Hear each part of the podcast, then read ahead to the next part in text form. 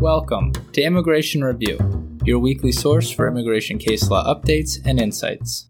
I'm your host, Kevin A. Gregg, back again to review the week's precedential immigration cases, rummaging through the decisions so you don't have to.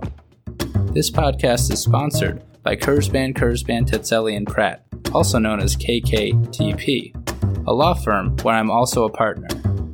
Whether you are facing an immigration obstacle, a serious injury, or a legal issue in your business, KKTP will aggressively protect your best interests. This podcast is also sponsored by DocketWise, an all in one immigration forms and case management solution trusted by thousands of immigration lawyers across the U.S. I really like DocketWise. It makes immigration applications easy by allowing the clients to provide information through simple online questionnaires that are shareable by text or email and available in multiple languages. Not only that, DocketWise provides a comprehensive group of case management features, including invoicing and calendaring, secure messaging, task management, and a lot more you can learn all about DocketWise and receive a 10% discount on your subscription by heading to docketwise.com slash immigration dash review so they know we sent you. And as always, this show does not constitute legal advice and has no bias other than to keep you up to date and to enable you, my dear colleagues, to excel in court. So, without further ado, let's start the review.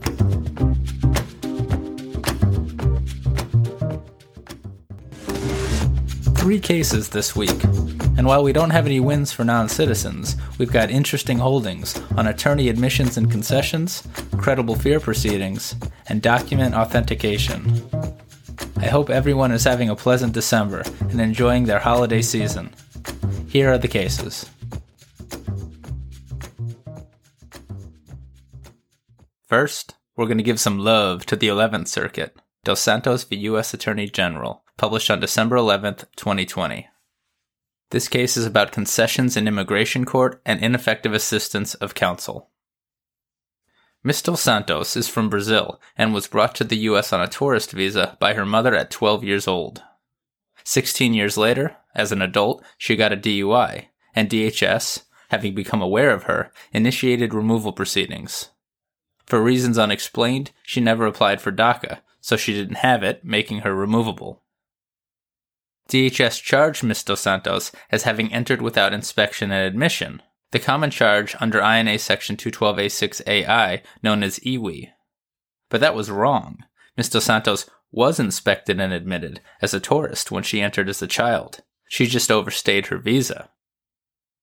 Ms. Dos Santos' attorney nevertheless admitted the factual allegations and conceded the incorrect charge of removability, and indicated that Ms. Dos Santos would apply for asylum and related relief, which the immigration judge ultimately denied.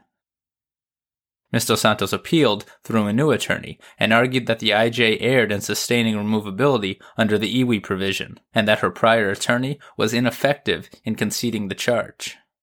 The BIA dismissed the appeal, and the 11th Circuit dismissed the petition. It noted that litigants are bound by their attorney's admissions and concessions in immigration court, absent, quote, egregious circumstances. The 11th Circuit didn't define what that term means, but it did provide some factors to be weighed, including, quote, 1. Whether the concession was untrue or incorrect, 2. Whether the concession was so unfair that it led to an unjust result, and 3. Whether the concession was the result of unreasonable professional judgment. Diving deeper, the 11th Circuit held that, quote, the challenged concession must be untrue or incorrect, end quote, but that is not alone sufficient. The litigant must also show that the concession was, quote, so unfair that it led to an unjust result, or that it was the product of unreasonable professional judgment. This includes, but is not limited to, unintentional concessions, material changes to the law that occur after a concession, and unreasonable professional judgment, which may, but does not necessarily, require an ineffective assistance of counsel showing. That last basis, unreasonable professional judgment, also requires a showing of prejudice. Here. Dos Santos, at a minimum, failed to meet that standard because she couldn't show prejudice. She was, after all, removable as a visa overstay, even if she wasn't removable under the EWI provision. And so, the 11th Circuit held that no unjust result occurred due to her prior attorney's concession in immigration court. Ms. Dos Santos therefore lost her case. Here's a bit more on admissions and concessions.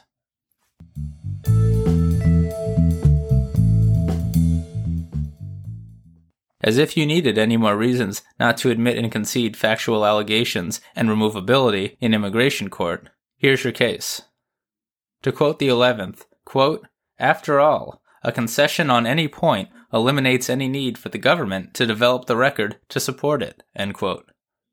And according to the 11th, a concession is very often a quote, tactical decision, end quote so feel free to remind any IJ or DHS trial attorney that you, as counsel, are choosing a different tactic on behalf of your client.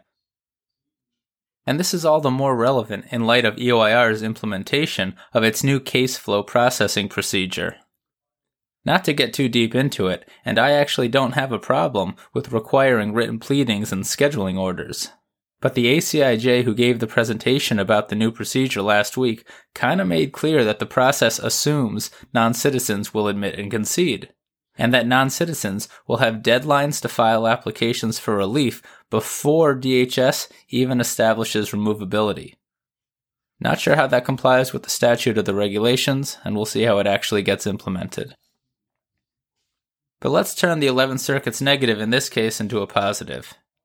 Here, the 11th Circuit is stating, relying on civil case law and BIA precedent, that in immigration court, quote, a litigant is generally bound by the admissions in his pleadings, end quote. And DHS is a litigant too. In fact, this whole decision applies to DHS attorneys equally. Remember to argue in both bond and in removal proceedings that DHS is bound by its attorneys' admissions and concessions in open court. It'll come in handy more often than you think and that is Dos Santos, the U.S. Attorney General.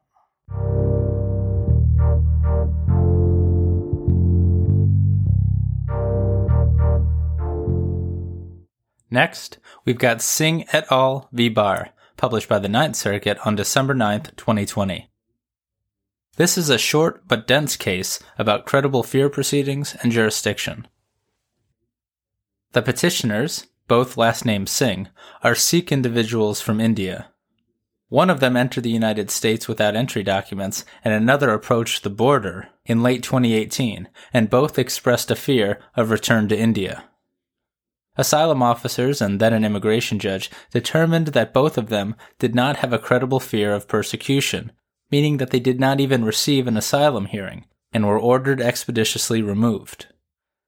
The petitioners then moved their respective IJs to sua sponte reopen the no credible fear findings, which the IJs denied for lack of jurisdiction under 8 CFR section 1208.30 G2.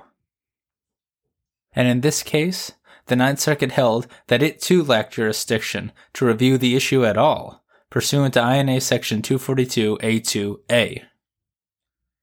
The Ninth Circuit explained that this circumstance, review of an immigration judge's refusal to reopen a no credible fear finding, was different from normal cases where the Ninth Circuit usually has jurisdiction to review denials of regular motions to reopen. This is because the review of a credible fear finding is really, at base, review of an order of expedited removal, which INA Section 242A2A triple I bars that the petitioners technically were requesting review of a motion to reopen was immaterial because the matter connected to an expedited order of removal, or could be framed as an attempt to review procedures and policies adopted by the Attorney General, both of which INA Section 242 prohibits. The court also distinguished this case from its decision in Ayala v. Sessions and Bartolome v. Sessions because those cases, quote, involved review of a reasonable fear determination in the context of a reinstatement of a prior order of removal, rather than a motion to reopen of a no credible fear finding tethered to an expedited order of removal. The fact that Ayala and Bartolome arose in reinstatement proceedings rather than expedited removal proceedings makes all the difference, jurisdictionally, to the Ninth Circuit. Wonky case. Here's one more wonk.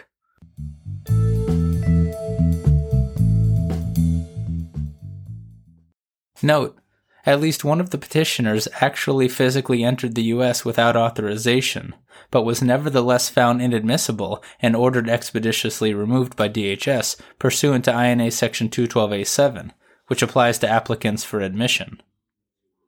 However, as I read the Ninth Circuit's very recent unanimous en banc decision in Torres v. Barr, non citizens who are already physically present in the U.S. without inspection or admission cannot be charged as removable under INA Section 212A7.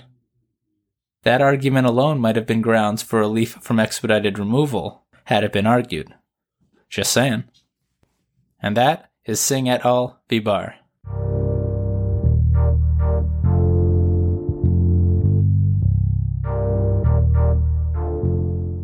Rounding out the week, we've got Igiebor v. Barr, published by the 10th Circuit on December 7th, 2020.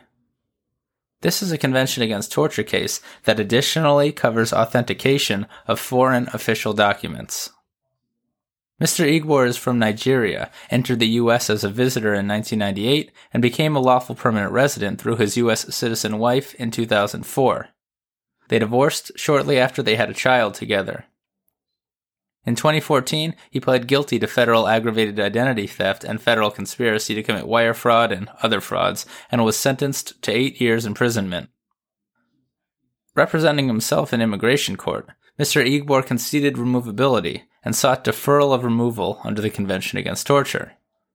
This case doesn't say whether Mr. Igiebor conceded his conviction was an aggravated felony or if the IJ made that finding, but either way, he sought only CAT deferral. As the basis, he asserted that due to his status as a homosexual, he would be tortured if removed to Nigeria. He wrote in his I 589 asylum application that when he returned to Nigeria in 2006, he was caught romantically involved with a man, and was then stripped, beaten, and tortured by police. His partner died after the incident. Mr. Igiebor, detained and pro se, presented the immigration judge with a significant amount of corroborating documents many from Nigeria and many official. But at DHS's urging, the IJ excluded many of Mr. Igiebor's documents for failure to authenticate them as required under the regulations. The IJ, and then the BIA, found Mr. Igiebor not credible and denied his CAT deferral application. He petitioned to the Tenth Circuit through pro bono counsel, and during the petition, he was physically removed to Nigeria.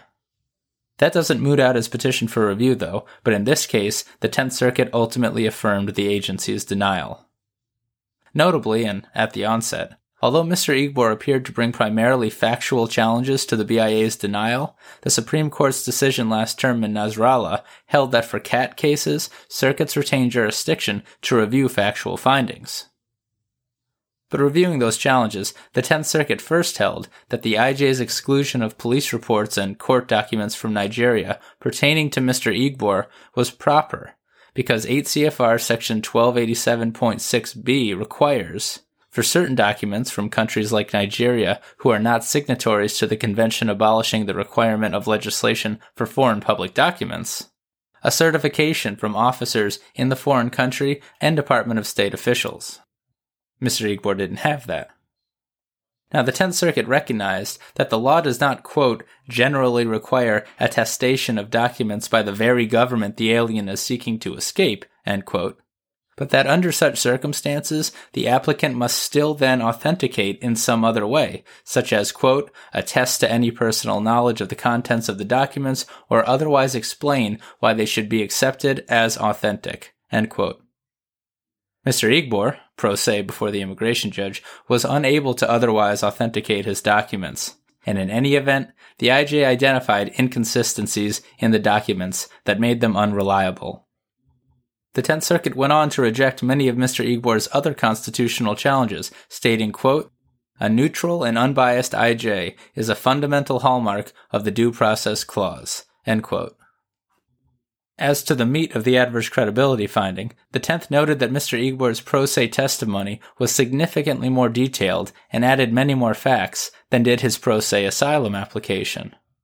Although Mr. Igiebor explained that he, quote, omitted these details from his application because he is illiterate and someone helped him fill out the paperwork, end quote, the IJ and the BIA applied the correct standard to evaluate these inconsistencies and the findings were accordingly sustained by the Tenth Circuit. Mr. Igiebor, therefore, cannot return from Nigeria. But that's an interesting issue in and of itself.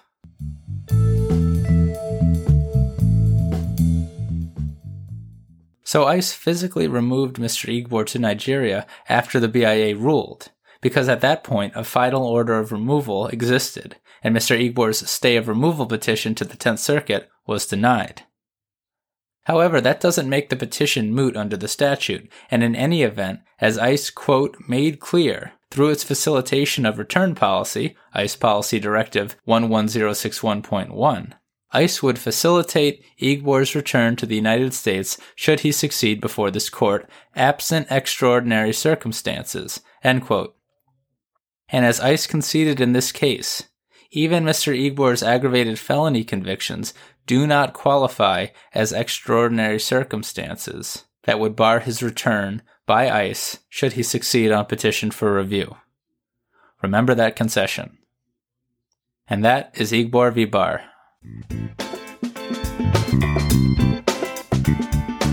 So there you have it.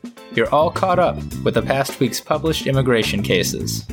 I'm Kevin A. Gregg, a partner with the law firm Kurzban, Kurzban, Tetzeli, and Pratt, and this has been another episode of Immigration Review.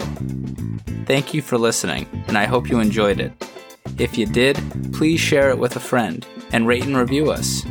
Each review helps new listeners find the show. And of course, subscribe to Immigration Review wherever you get your podcasts. If you like what we do and want to become a patron of the show, please check out our Patreon page at www.patreon.com forward slash immigration review, or click on the link in the show notes. And if you're interested in an official Immigration Review CLE certificate for 5 credit hours, email me at kgregg at kktplaw.com with your full name and the episode numbers for the 10 shows you've listened to. Also, feel free to email me with questions, comments, or anything at all. And follow the show on Instagram and Facebook at Immigration Review, and send us a tweet at ImReview. That's I M M Review. I'll be back next Monday for a brand new discussion. Until then, I'm Kevin A. Gregg, bringing you the Immigration Review.